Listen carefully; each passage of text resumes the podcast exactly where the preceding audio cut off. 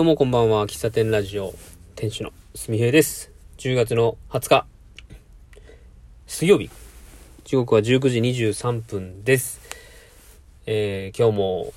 肌寒い一日でしたけども、体調を崩されていませんでしょうか。えーっと、ちょっと SNS にね、ペレットストーブの動画を上げました。まあ、あの、僕フォローしてる方が、あまあ、ペレットストーブ関係、薪ストーブとかね、そういうユーザーさんとか、まあ、メーカーさんとかをフォローしてるので、まあ、それはね、えー、まあ、それはそうなんでしょうけど、あの一気にね、炎をメラメラ、あの、ぬくもりを感じる動画や写真をね、見かけることが増えてきましたんでね、僕も便乗して、えー、ペレットストーブのね、燃焼してる動画をアップしましたよ。はい。あこれからね、寒くなってきますんでね、えーまあ動画だったり、写真だったり、アップして、まあ僕の身の回りの方に知っていただけるような活動をしていきたいなと思っております。インスタとフェイスブックにアップしたので、えー繋がってる方は、ぜひ、まあ10秒ぐらいのね、動画ですけども、見てやってください。えー今日は、あの、一日名古屋でですね、えー仕事でした。はい。住宅のね、まあ、検査なんですけども。で、えーっと、まあ、昼に気づいたんですけど、あの、現場の近くにね、えっと、前から行きたかったなと思ってた、その、喫茶店がね、ありまして、名前はもう、あの、名前は喫茶黒川って言うんですけど、うん、入入ったことない、ないんですが、えーっと、そのコーヒー関係の雑誌とかにたびたび掲載されていて、喫茶黒川って名前もね、すごくいいじゃないですか。喫茶が漢字で、黒川はカタカナなんですけど、そこが、あの、近くにあるっていうのを昼気づいて、昼はね、あの、ガストに行ったんですね。まあ、僕と上司とその現場に行ってたんで、でその喫茶黒川さん自体が、まあ、食事をするようなお店じゃないんですね。なので、えー、まあ、ガストに行って、で、えーっと、その、帰ってきて、現場からほんと徒歩ね、2、3分のところにあったので、もう、あのーまあ、時間がなかったんで、お店の前を素通りするだけにしました。お店の中入ってね、ちょっとコーヒー飲んだりする時間はなかったので、えー、まあ、店の前を通って、ちょっと外観どんな感じかな、中どんな感じかな、みたいな感じで見て、ちょっと写真を撮って帰ってきました。で、夕方、あの、早めに現場が終わって、なんか待つ時間があったんですよ。で、その待つ時間があったんで、上司に、すいません、ちょっと喫茶店行ってきていいですか？みたいな。で、もともと昼休みの時に、その、喫茶黒川さんがあるっていうのを、まあ、上司に話してて、えー、まあ、行くとか行かんとかは言ってないけど、近くに行きたいとこありました、みたいなこと言ってたんで、まあ、うん、時間あるからいいかなと思って相談したら、あ、僕も、僕も行くわ、みたいなこと言われて、で、行きました。まあ、30分くらい待たないといけなかったんでね、現場の都合で。で、コーヒーをテイクアウトして。えー、ね、今日行けないかなと思ってたけど、行けました。よかった、本当に。うん、喫茶黒川さん。インスタグラムとか、ツイッターとかはされてなかったんで、アカウントはないんですけど、ホームページはあったんで、概要欄載せときます。名古屋市のね、あそこはなん、鶴舞なんかな？あの、若狭通り、なんて言うんでしょうね。あの、高速の高架下あたりにあって、ちょっと、あの、都心、都心っていうの？栄とか山とか、山じゃないな、あの、錦とか、あの辺の、こう、人がたくさんおいるところからちょっと外れた場所にあるんで、あの、そこまでこう、ざわざわした感じもなく、お店の雰囲気はね、すごくね、すっきりしていて、えー、なんかこう、物がほなく、その、中身をこう、スケルトンにした状態で、えー、必要最低限のものを配置したっていう感じ。で、テーブルとか、え、椅子とか、まあ、使われてる道具とか、すごくこだわりがあるんだろうな、とか思いながら見てました。非常に、あの、落ち着いた雰囲気のお店で、あの、また行きたいな、というふうに思いました。僕は今日飲んだのはケニアのコーヒーで、上司が飲んだのはグアテマラを飲んでましたけども、まあ、その時に話、あの、僕からじゃなくて上司が言われてたんですけど、あの立地で、コーヒーだけでよくやっていけるよね、みたいに言ってたんですよね。まあ、確かになと思って。あの、コーヒー一杯僕、ケニアで550円で、ガテマラで500円だったんですけど、それ1日何倍売ったらいいんだとかね。もしくは、そこのコーヒーだけじゃなくて別の何かしてるからとか、家賃がすごく安いのか、なんかいろいろ考えましたね。うん。あのコ、コーヒー豆を売っているとか、その、おろしもやってるとかね。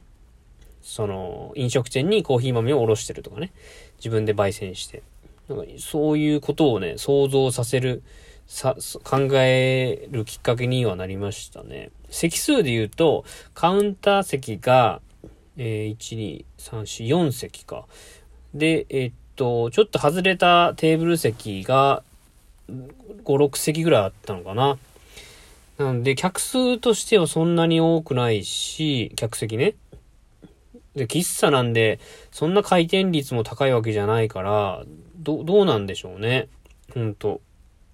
まあ、現実、その、僕が実際その家賃を払って、えっ、と、お店を経営したことがないんで、実際のところ、あの、お店をこう、なんだ、店舗借りて、え、水道代とか電気代、ガス代とか払っていくと、1ヶ月にどれぐらいかかるのかって僕全然見当つかないんですけどもね。コーヒー一杯売って、まあ、利益が100円とか200円とかなんですかね。まあ、豆をどこで仕入れてるかにもよりますけど、ほんと何倍売ってんのかなとか、そんな、その辺ばっか気になってましたね。うん。あとは、あのー、こう、ど、どんな道具を使ってるのかなとか、あのー、僕が行った時は、まあ、ちょうど注文が重なったタイミングだったのか、あの、僕と上司と、えっと、先に入ってたお客さんが3人いて、計5人分のコーヒーをまとめて入れてたんですよ。まあ、それぞれ多分豆の種類が違うんで、えー、ドリッパーは分けてたと思うんですけど、まあ、それでも3種類のドリップをしてましたね。多分ど、ど、どなたかが豆一緒だったんだと思うんですけど、僕、えしかもね、あの、スケールで測ってなかったんですよ。やっぱすげえな、そういうのを見ると、なんか、あ、そ、そこまでも分かってんだなと、一杯どれぐらい入れたら、どれぐらいのお湯を注いだら一杯分の量になるかっていうのも、感覚で分かってるんだなとか思って、って思いましたね。で、そこのお店は、ん、見、見たと感じだと、そのドリップした後に最後お湯をちょこっと注いでたんですよ。で、そ、注いでたっていうのは、そのドリップしたコーヒーに対してドリッパー、まあ豆の入ったドリッパーを外して、で、えっと、コーヒー、その抽出したコーヒーの中にお湯をこうちょこっと、何 cc かわかんないけどね、2、3、20cc ぐらい入れたのかな入れて、えー、提供してましたね。まあそういう入れ方実際あるんですよね。その、めちゃくちゃ濃いめに入れて、えー、っと、最後お湯を足すみたいな入れ方もあの、コーヒーの言い方としてあるんで、あ、ここのお店はそういう風なやり方なんだなっていうのも感じましたね。その、例えばコーヒー一杯が、えコップ一杯に、え 200cc 入れたいと。で、えっと、僕だったら 200cc なんで、まあ、豆に含まれるお湯の量も含めて、スケールで言うと 230cc ぐらいのお湯を注ぐんですよ。で、えっと、落ちきりえー、全て落として、えー、だいたい 200cc ぐらいかな、みたいな。ただそこのお店は、多分、うん、注いだ量としても、190、180とか190ぐらい注いだ後に、まあ、測ってないんでね、実際、わかんないけど、注いだ後に、最後 20cc ぐらいお湯を足してたんですよね。だから、だから濃いめに入れてたんだ。濃いめなのか、えー、豆の引き目が粗い、えー、細かいのか、豆の量が多いのか、ちょっとわかんないんですけど、あとはお湯の量、お湯な、お湯を厚めに抽出してるのかね。うん。ゆっくり入れたり、豆を細かく入れたり、お湯が熱い状態で入れたりってすると、豆の成分が抽出しやすい条件なんで、まあそういう条件のもと入れるやり方なのかなとか、なんかそういう見方をしてましたね。うん。だからお店を、なん、なんだろうな、その喫茶店を、えー、喫茶店巡りが好きなんで、えー、っと、まあ、喫茶店の雰囲気とか楽しんでたんですけど、以前ね、友達から、その、お店やるんだったら、その喫茶店、なんだ、そのお店を、やりたいって言ってるから、その喫茶店の見方も、やっぱ、えっ、と、いろんなお店を見れば、自分のお店に行かせるんじゃない？みたいなこと言われたことがあって、ただ僕そんな見方でね、今まで見てなかったんですよ。本当にお客さんとして、なんか、お、えっ、ー、と、どんな、なん飾り方とかじゃないな。なんかも